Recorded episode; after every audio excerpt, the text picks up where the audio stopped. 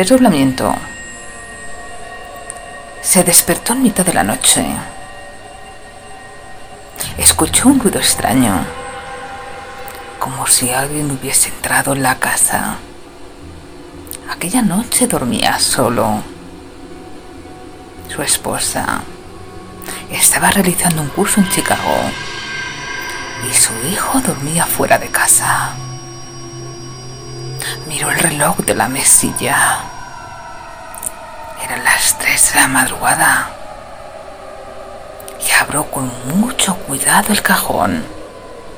Sacó un machete de mango ancho y corto, de material duro, y su hoja de 13 centímetros. Con el machete en la mano, bajó con cuidado de la cama y se puso a rectar. No quería que nadie le viese. La luz de la luna era especialmente brillante aquella noche. Fue despacio rectando hasta la puerta de la habitación. Se incorporó poco a poco y movió con sumo cuidado el pomo hasta abrirla. Después se volvió a agachar. Se puso un machete entre los dientes y caminó como una pantera. Estaba perfectamente preparado para el ataque. Y aquella noche estaba ágil. Avanzó hacia la escalera como un gran felino y la bajó. Solo tenía que contar los escalones. La escalera la conocía como la palma de su mano. Se puso el machete, apretando los dientes, y bajó, prestando atención a los ruidos. Alguien había abajo. Se oía el ladrar de los perros del vecindario. Su casa era la última, la más apartada de todas. Llegó al final de la escalera y se incorporó.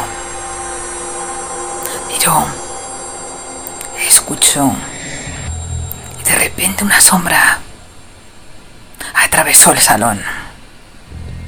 Una sombra surgida de la nada. Se preparó para abalanzarse sobre ella. Pero ésta se había escondido detrás del sofá. O quizá en la cocina. Se movió con rapidez. Y entonces la sombra volvió a salir. Y él se abalanzó, haciendo la cara al suelo. Quien fuese iba cubierto de negro. Solamente se le veían los ojos, unos ojos oscuros que brillaban en la oscuridad, iluminados por la luz de la luna. Forcejearon. La sombra pertenecía a alguien ágil, quizás un soldado, pero él también era ágil. Pertenecía a las fuerzas especiales. Forcejearon. Y aquella figura le empujó contra la mesa de cristal, haciendo que se rompiese en pedazos en su espalda. Pero no sentía dolor. Notó los cristales, hechos añicos, atravesarle la piel, pero no sentía nada. La sombra le golpeó, pero no sentía nada. Tampoco se brotaba sangre de su cuerpo.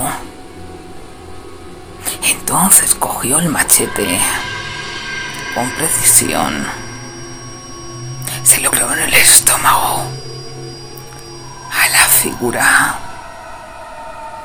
al hombre que se encontraba debajo de aquella ropa, y con un movimiento rápido le rompió el cuello. De repente sintió un dolor agudo en el estómago.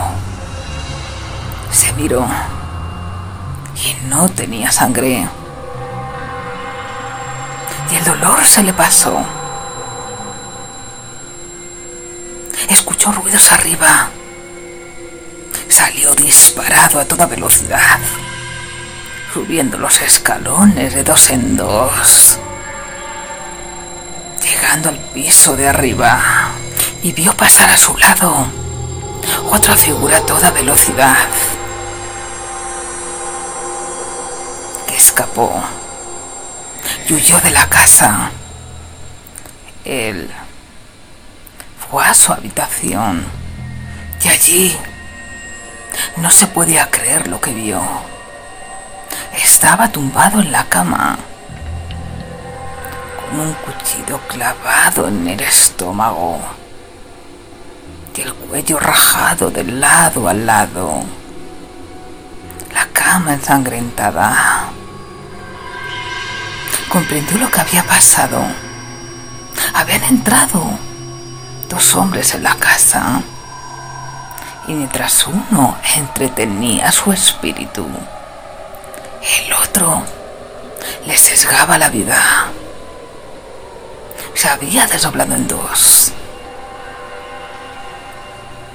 y una de las dos figuras lo había matado.